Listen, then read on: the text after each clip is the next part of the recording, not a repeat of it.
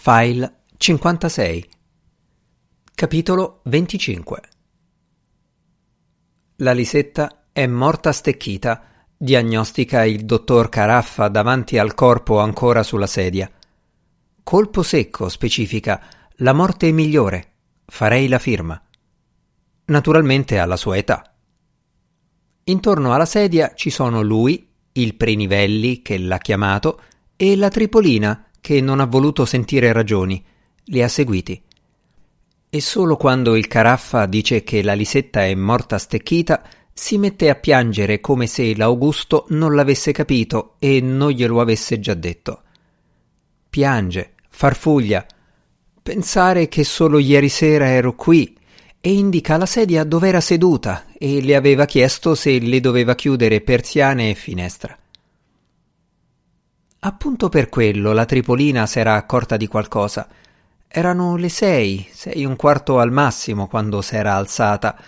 Aveva messo su a bollire un po' di latte e poi aveva aperto la sua di porta finestra, quella che dà sul terrazzino interno.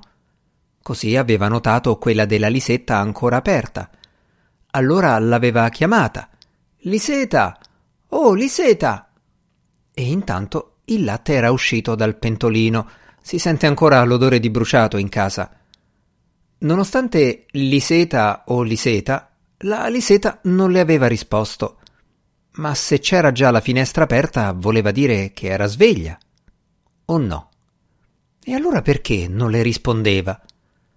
Così s'era detta andiamo a vedere.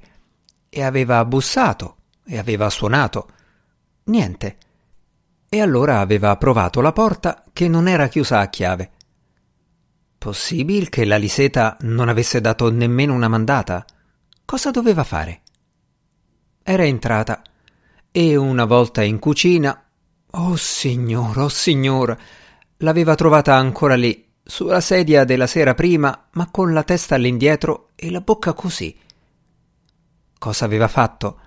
Era tornata indietro per chiamare qualcuno, poi s'era fermata, era tornata in cucina per guardare ancora la Liseta, casomai, ma era sempre lì, ferma, immobile, con quella bocca lì. Allora s'era riavviata per chiedere aiuto a qualche vicino, poi però s'era ricordata che l'Augusto le aveva detto di non dire che aveva il telefono in casa e allora l'aveva fatto lei. Oh signor, oh signor, prima volta che chiamava, ma l'Augusto le aveva risposto quasi subito. Le aveva detto sta lì, non muoverti. Aspetta che arrivo.